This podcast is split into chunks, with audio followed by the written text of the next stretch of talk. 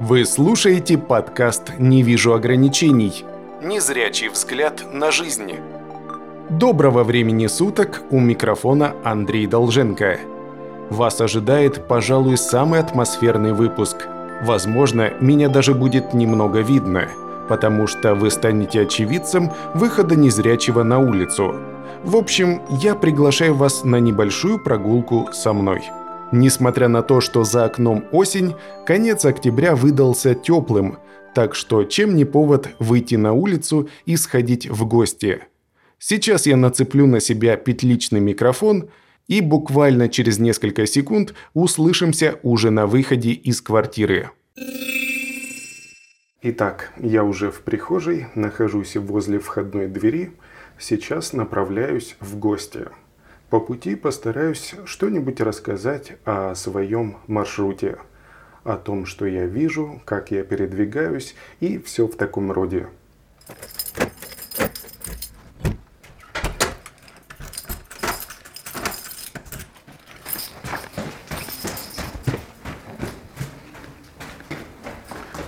Сейчас я уже в подъезде, спускаюсь с четвертого этажа.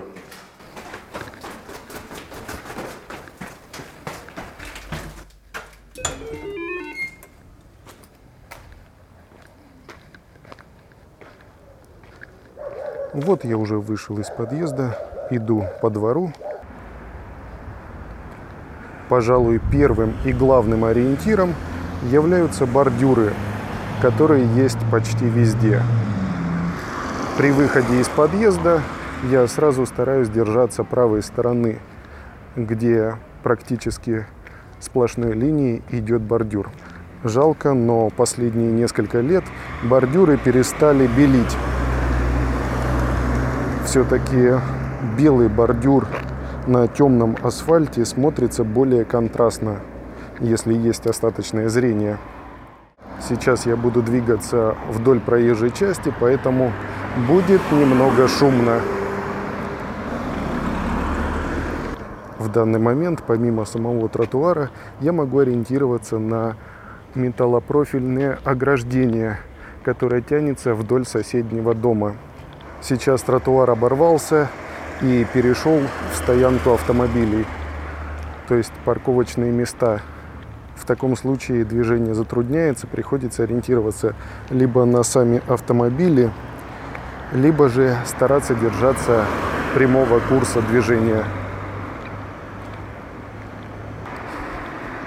Конечно, когда я иду по району рядом со своим домом, у меня никаких трудностей с передвижением не возникает. Э, Все-таки местность знакомая. Не раз ходил в магазины, аптеки и другие организации и учреждения. Напомню, что в Михайловске самостоятельно я живу 4 года. Мне кажется, у незрячих людей должна быть очень хорошая память, потому что приходится в голове держать очень много всяческих ориентиров – это всевозможные объекты, предметы и так далее.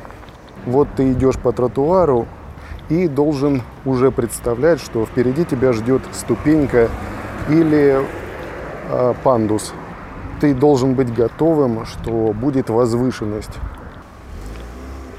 Безусловно, если есть небольшой остаток зрения, можно ориентироваться на какие-то визуальные образы, размытые силуэты объектов, предметов и так далее. Например, для меня не является сложным найти здание, куда сложнее найти вход в него. Но если немного подождать, обязательно кто-нибудь войдет или выйдет. Сейчас я уже двигаюсь по другому двору.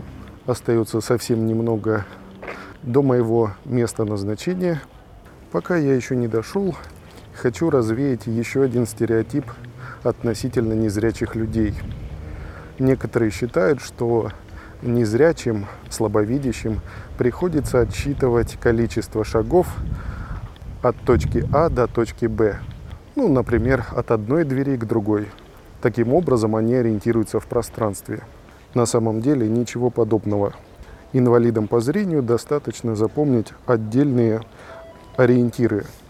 Это могут быть определенные объекты, вещи, то, что встречается на пути. Просто зачем усложнять себе задачу?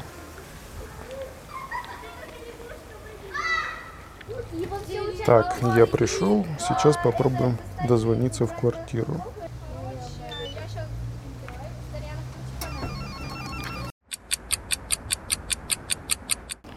Ну что ж, вот я вышел и направляюсь обратно домой. Обратно я пойду немного другим путем, кружным, но в качестве ориентира остаются все те же бордюры. Благо, что они встречаются довольно часто. Хотя могу сказать, что в темное время суток их сложнее найти. Приходится идти медленней, осторожней, а иногда даже шаркающей походкой, чтобы вовремя нащупать препятствие. Все же хочу отметить, что в моем случае, когда есть небольшой остаток зрения, достаточно прямой дороги а, без каких-либо препятствий, чтобы добраться до места назначения. Конечно, если маршрут представляет собой пересеченную местность, когда асфальтовый тротуар сменяется тропинками, когда нужно пересечь проезжую часть особенно в местах, где отсутствует пешеходный переход, это осложняет задачу. Но в целом нет ничего невозможного. Можно обратиться к навигатору в смартфоне. Сейчас есть приложения, которые ориентированы на незрячих и слабовидящих пользователей. Также можно попросить помощи у окружающих. Ну что ж, остается совсем немного до моего подъезда.